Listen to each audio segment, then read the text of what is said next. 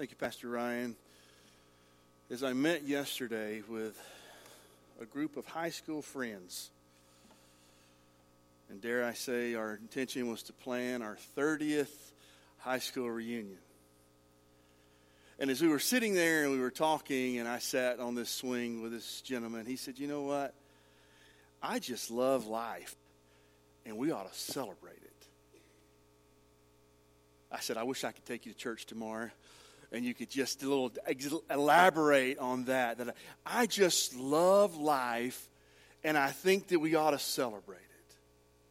This morning, we're going to mention some things here that, that will bring up connotations in your life. I want to talk to you about the sanctity of life.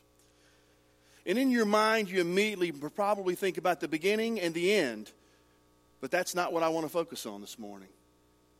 I want to focus on the space in between and what the sanctity of life means for us as we live our own lives each and every day, not in some hope for something that will happen in the future, which we do, but never at the expense of the life that we live right now.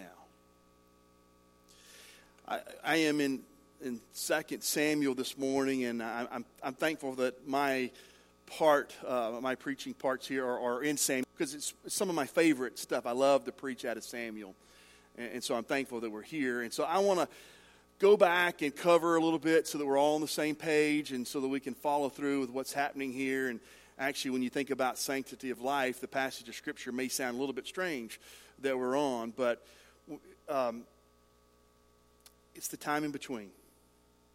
So we've discussed a couple weeks ago, in particular, we've discussed that this whole Samuel, David, and um, Saul and this whole story about, you know, David in particular, but also Samuel, how he had to endure some things, but how they've dealt with this thing of King Saul, this choice that that King that Saul had been decided that God had made a mistake basically and said I, I don't want you as king anymore you know and they had then anointed David. David you're going to be the next king. But the thing is that there's this space in between where he's been anointed and that he's not yet. This place where Saul has been the blessing of God has been taken away but he's still the king. And this is the space that we find ourselves in here this morning and you remember that God rejected him. And instead of destroying the Amalekites as he was supposed to do, Saul, King Saul, he didn't do it. Instead of destroying everything, Saul and his armies kept the best of the flocks, the herds, and on that day, Saul found out it's over for you. We know that the little shepherd boy that no one would think that it would have anything happen to him, would be chosen as the next king, but nobody knows it except for Samuel and David's family right now. But it's going to get out. Wasn't chosen because he was strong, he wasn't chosen because he was good looking, but because he was a man after God's own heart, it said, even as a young boy. And then, you know, even a year ago, I, one of my favorite series that we did is Goliath Must Fall in, in those passages of scriptures, and uh, we found out that David would come and he would defeat Goliath, you remember. And he wouldn't do it with his sword or he wouldn't do it with javelins, but he would do it in the name of the Lord. And then the time after David defeats Goliath, chapters 18 through 31 in 1 Samuel, 1 Samuel tells us more about how David is, is rising in popularity, how he's uh, a, a, great military leader, how people are drawn to David, all of these things. And we learn how Saul is in a steady decline, that nothing seems to be working in this, in this story. And we learn of Saul becomes increasingly jealous of David because he knows what's coming and he gets an obsession with David. He's chasing him everywhere, he's pursuing him and out in the wilderness, and he's trying to kill David as you might understand if you were king and someone was about to take over, right? And so while David's running for his life, he manages somehow to still continue to protect the Israelites. He's still winning battles. He's still leading these things, going against the Philistines and, and Amalekites. And, and twice, twice during this time, we find out that he's in the wilderness these campaigns, and he's given an opportunity. David is given an opportunity to kill Saul. Saul, who's king, who's not going to be king. David's the next king. Twice we see stories where David could have just taken his opportunity, killed Saul, and he would have been king. Twice. The first time, David just cuts off the corner of Saul's robe, and he gives it evidence that, hey, I was so close to you, you didn't even know it. I could have killed you. The second time, he's sleeping, and he takes a spear from him. Both times he has advisors who say, David, you should go ahead and do this. You can do it. Everybody loves you anyway. This is a great time. You should go ahead and just kill him. Let's, let's get you king. Let's make all this happen. All his advisors are saying this. But David tells them this time, he said, he reminds them, he said, Saul is the Lord's anointed. In 1 Samuel chapter 26, verse 10, David says to his men, As surely as the Lord lives, the Lord himself will strike him. Either in his time, his time will come and he will die, or he will go into battle and perish. But the Lord forbid that I should lay a hand on the Lord's anointed. I'm not going to force anything. I'm ready to wait as long as I need to. And then in 1 Samuel 31, we find the demise of Saul. If you want some homework, go read it.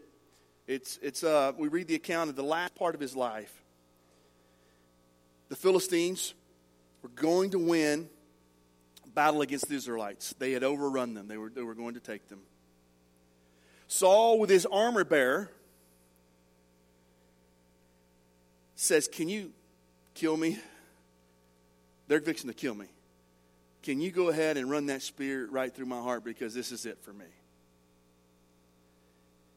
The armor bearer says, No, I, am not doing that. And so Saul lays up the spear and he attempts to take his life and he runs himself through with the spear.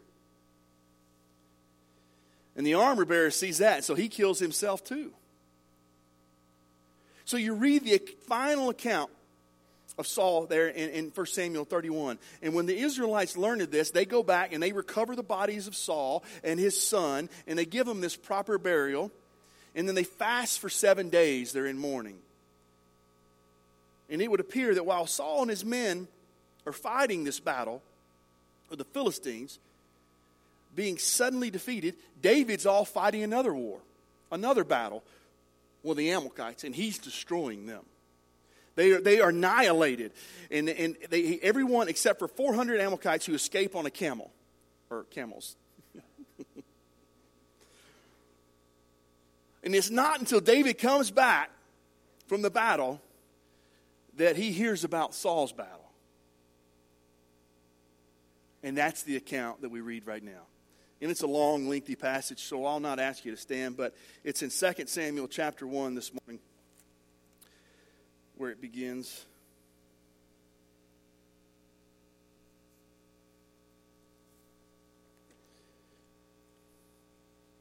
I usually mark my scriptures. 2 Samuel chapter 1, beginning in the first verse. And I'm going to read really through 27 verses here, so it's a little lengthy, but you'll get the story. Now it came to pass after the death of Saul, when David had returned from the slaughter of the Amalekites, and David had stayed two days in Ziklag. On the third day, behold, it happened that a man came from Saul's camp with his clothes torn and dust on his head. And so it was that when he came to David, he fell to the ground and prostrated himself. And David said to him, Where are those who were on the other side of the Jordan?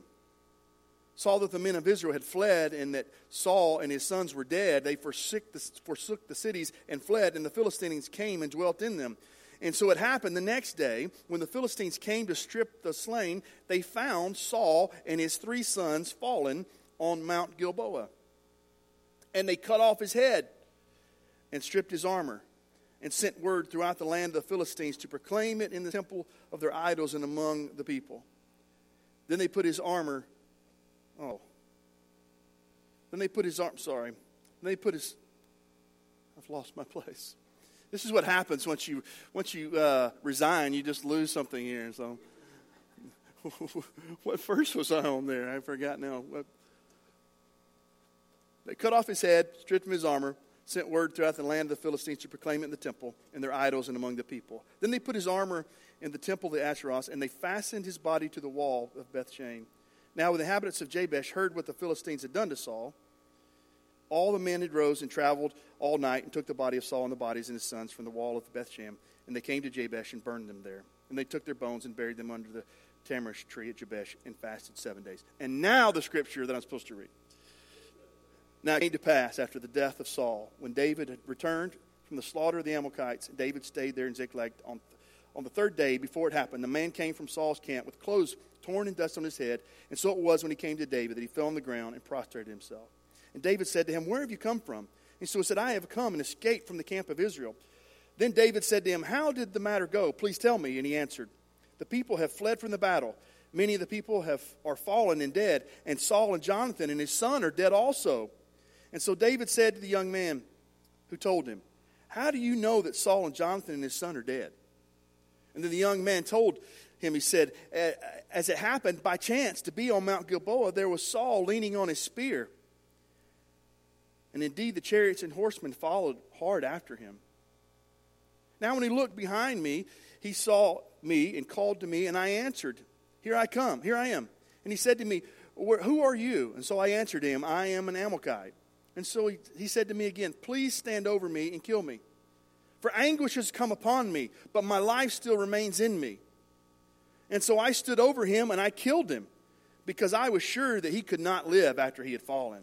And I took the crown that was on his head and the bracelet was on his arm, and I brought them here to my Lord. And therefore David took hold of his own clothes, and he tore them, and so did all the men who were with them. And they mourned and wept and fasted until evening for Saul and Jonathan his sons, for the people of the Lord, for the house of Israel, because they had fallen by the sword. Then David said to the young man who told them, Where are you from?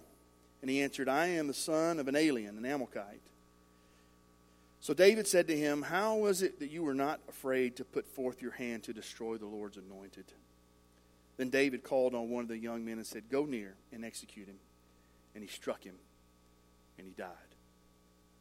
So David said to him, Your blood is on your own head, for your own mouth has testified against you, saying, I have killed the Lord's anointed.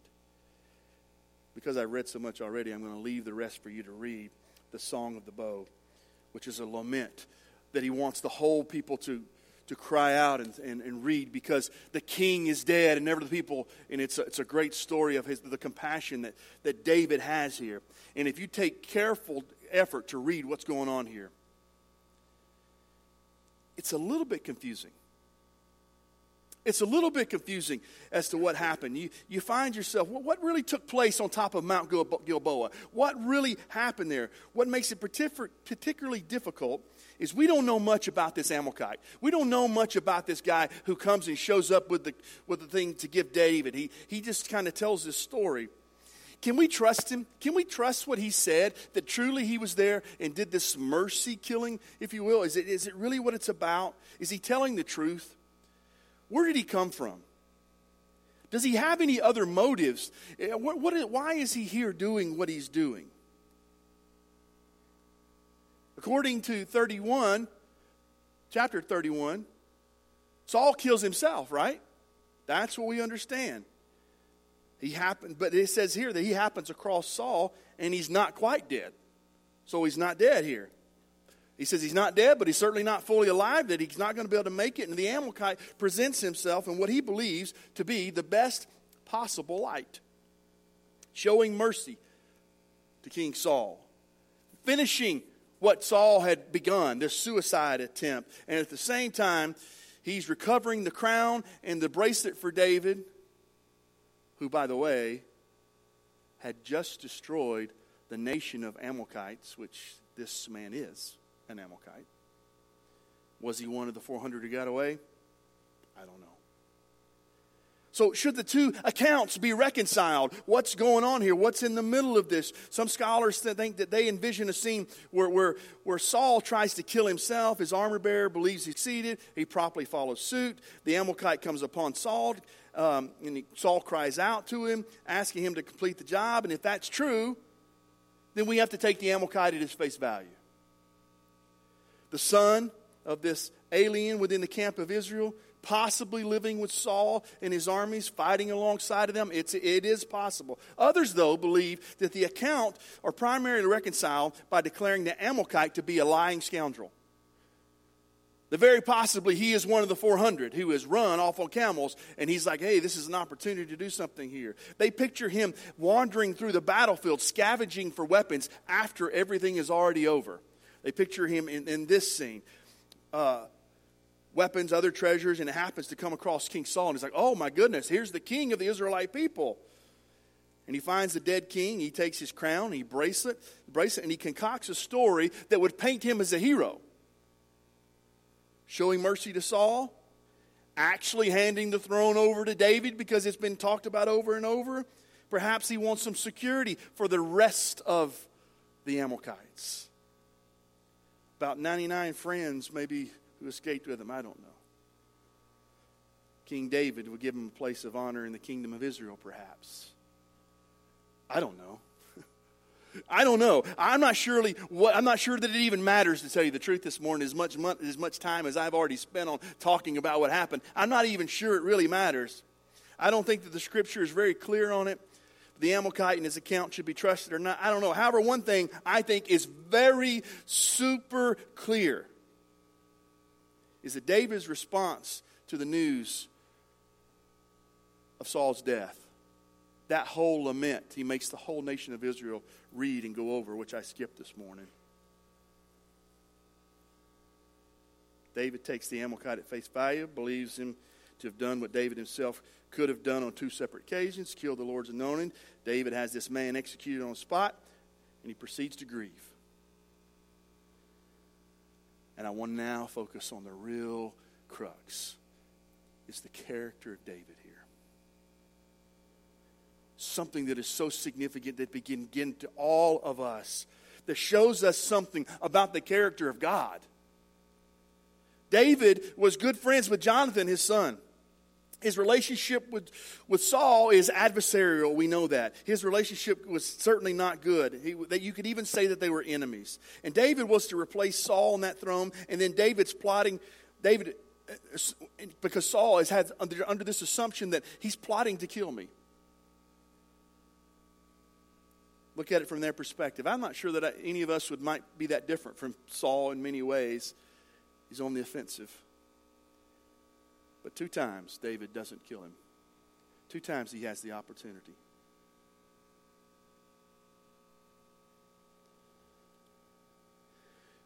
How do you treat your enemies today? Oh, I don't have any enemies, Pastor. You don't? How do you treat people that perhaps you'd rather not be around. Maybe that you hate. I don't know. We shouldn't have any hate in the heart, but maybe you hate them. How do you treat those who have pursued you and want your downfall? How do you pursue those who are against you? And every time that you seem to be doing something right, they want to take you down a notch. I don't know that any of us could tell us the story uh, about Saul pursuing us like he pursued David. But we do have people in our lives who have made our life difficult. And sometimes you think they love it and it's all that they live for. How do you treat them? Wrap your arms around them and give them a kiss? Tell them that you're glad to see them?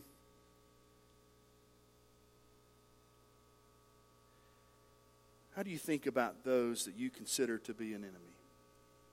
Given the opportunity this morning, if you could take them down a hundred notches, would you? At work, if they were the worst people, if you could get them fired, would you? If you were in some organization and they held some high power and you could bring up something, just slip a little note to somebody, find out that they've done something, would you take them down? Or would you defend them at all cost? David's treatment of Saul. He's defending him at all cost. And, Saul, and David is giving us a foretaste of the teaching that Jesus would eventually give us, that would later come into the Sermon on the Mount, that says something like this. He says to, to follow God is to go beyond what is good and to go beyond what is easy to do. It is easy to greet your brothers and smile at your friends. You are called upon to love your enemy to pray for those that persecute you. Even as David continued to as even as David continued to serve King Saul, even until the dying day, Saul's a scoundrel. God doesn't like him. He wants him dead, and he still honors him, protects him, and wants the best for him. How many of you want the best for those people around you that stink? It cuts to the heart. It is the message of Christ. It is the message that David kind of understands, and it is the message given to you this morning. I think we learned something else from this narrative here something about the importance of life in a world where you can go to both extremes. You want to talk about, you know, pro-life and, and abortion, and then you want to talk about um, assisted, physician-assisted suicides, which often comes up in the idea of what sanctity of life is. I think we need to learn a lesson in a world where we're often drawn to those positions. We need to learn this. In a world where we're tempted to play with life and death as though they're trivial matters. We need to reminded, be reminded every single day your decisions are important. Every single day, the actions that you take are important. Every single day that you seem to think that I'll just waste, I just need a little break from this. Everything is important that you do. People watch, people notice, and if God is alive in you, then He's really beginning to speak to you, then you ought to be living a similar way. Really, they're matters of life and death. Life is a sacred gift from God. I am not here to pretend that life is not hard sometimes. I am not here to pretend that you can just buck up and you can say, oh, well, things will get, you know, I'm not saying that at all. But I am saying life is a gift.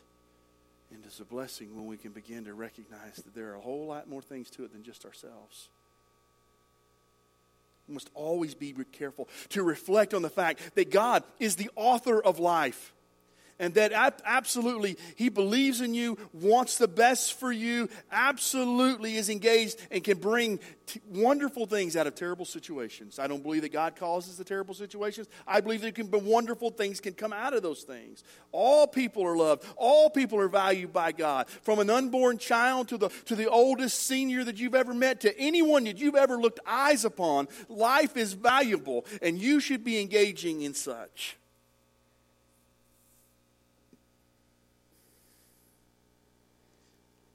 It's more than just a moral, ethical decision of perhaps what the medical community might say about anything. It is about the character of God, the image of God being in every single person that you've ever met in your entire life, and that you should respect and how you should love, how you should care.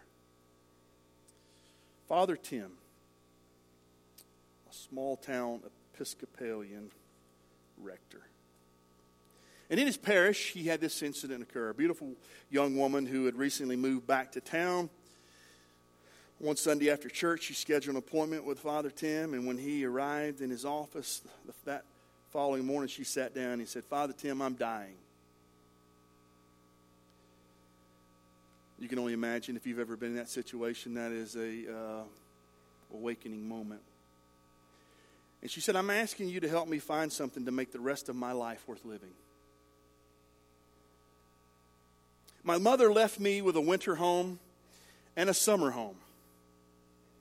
And I have considerable property on my own. I have wealth, and I can sit back and spend the last months of my life being quiet and idle free. And she said, Believe me, that's very tempting. But I did not come here to be a part of a club. I did not come to sit by the pool. There's something wrong with that but it's abs- there's nothing wrong with that, but it's absolutely wrong for me. I can do something, and I know that I can make a difference with the time that I have left. After some discussion, Father Tim suggested that she might visit some patients in the hospital every single day. That she might be able to read scripture to them every single day. In the span of precisely seven minutes, which Pastor Tim says was the full extent of her visit.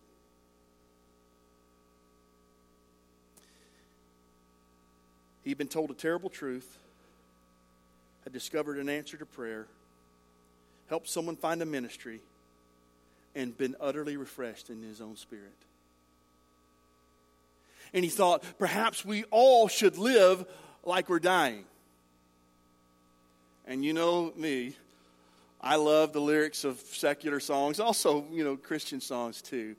And it doesn't take long for some of you to recognize, oh, I know what song he'll use today. I was in my early 40s with a lot of life before me.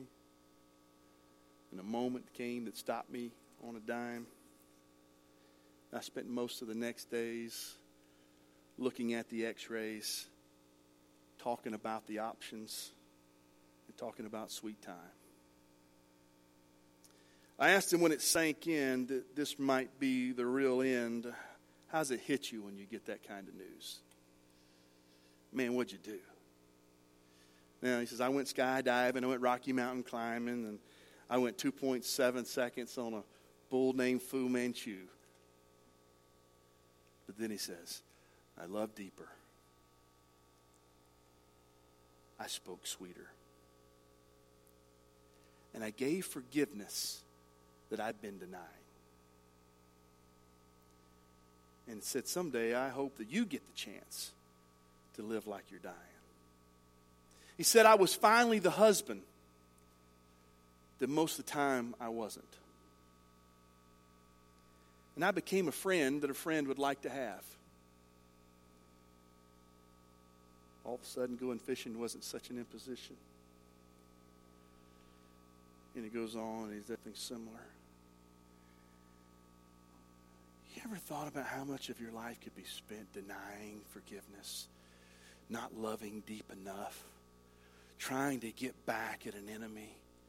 You ever thought about that? That is not, and we say, um, life is hard. I want you to know life is worth living. It is a wonderful thing. But so often we get caught up in doing the things that bring no life, the things that destroy life, the things that just take us down, and we just don't want to deal with it anymore. But when you begin to love deeper and you begin to think about the kind of person I to be mom, dad, son, daughter, whatever, aunt, uncle, and you begin to think, I can do it better, and I don't have that much time, and I want them to know that I love them, and I want my life to be full, and I want their life to be full because I poured. All of a sudden, life is different. Yeah, you know where you're going, you know where you started, but what are you doing in between? Folks, I sat down there with people, 30th high school reunion. We're all getting close to 50. What happened? What happened? Just yesterday, as I look at the pictures and I think, oh my word, who is that boy? As they head out there. I am so different. And years have passed. It's like the blink of an eye. And then I begin to think, what have I done with that time? Yeah, there are moments that I say, yeah, that's good, that's good. And then I think, how much time have I wasted? I want you all to know right now this is really great positive theology. You're all going to die. Every single one of you are going to die. And often, and some of you may have heard me pray this or even talk to you or talk to a loved member, love, love a member of your family, a loved one. And I said, you know, it's a blessing when I find out people are, are actually going to pass away. I said, you know, it's a blessing in disguise in many ways because you know your life has a finite amount, whether it's days, weeks, months, or years. You know, most people never sit down and realize that life may end right now. Life may end on the way home from church. And I'm not here to, to scare you into making decisions for Christ about that. What I'm here to tell you is you're not guaranteed another moment. Don't you want your life to matter? Don't you want people to understand that you've got to live like you were dying if you really believe that? And when you think about Christ, isn't that what he did? He lived like he was dying, and he was.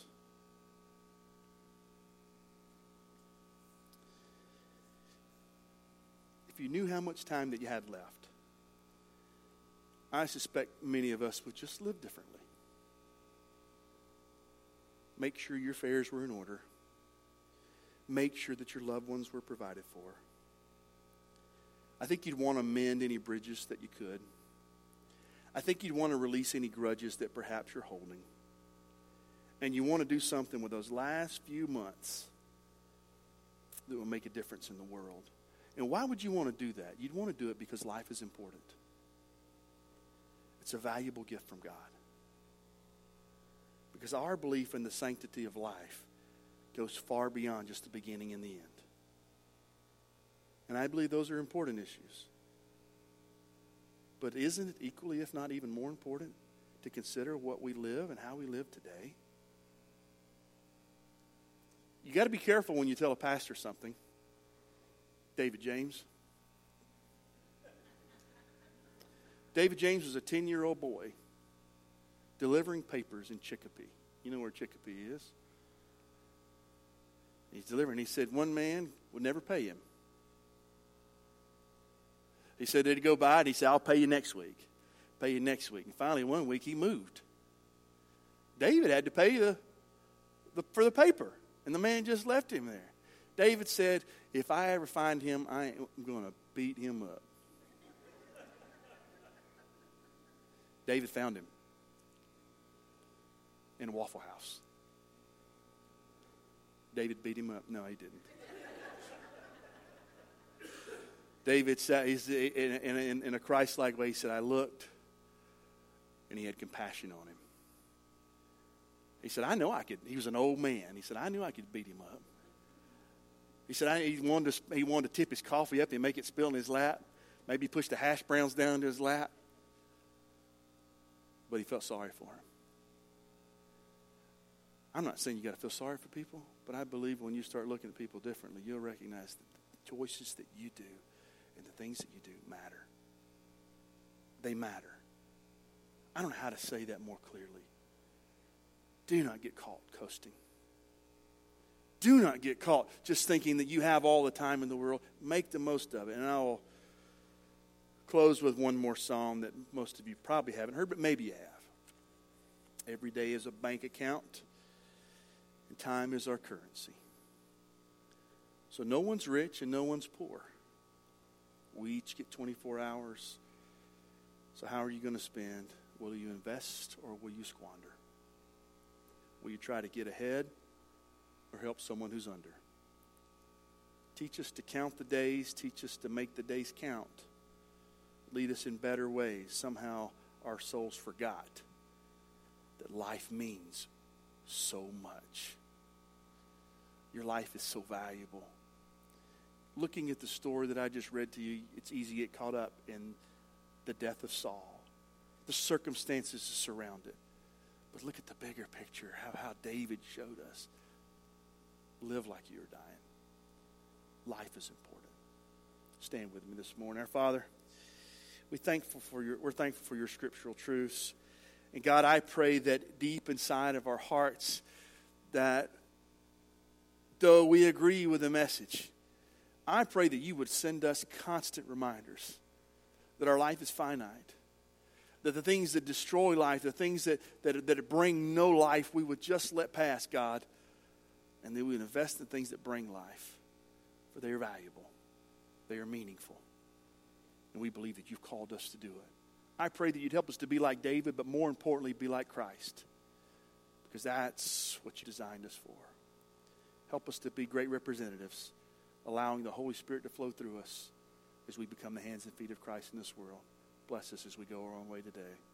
Amen. You're dismissed.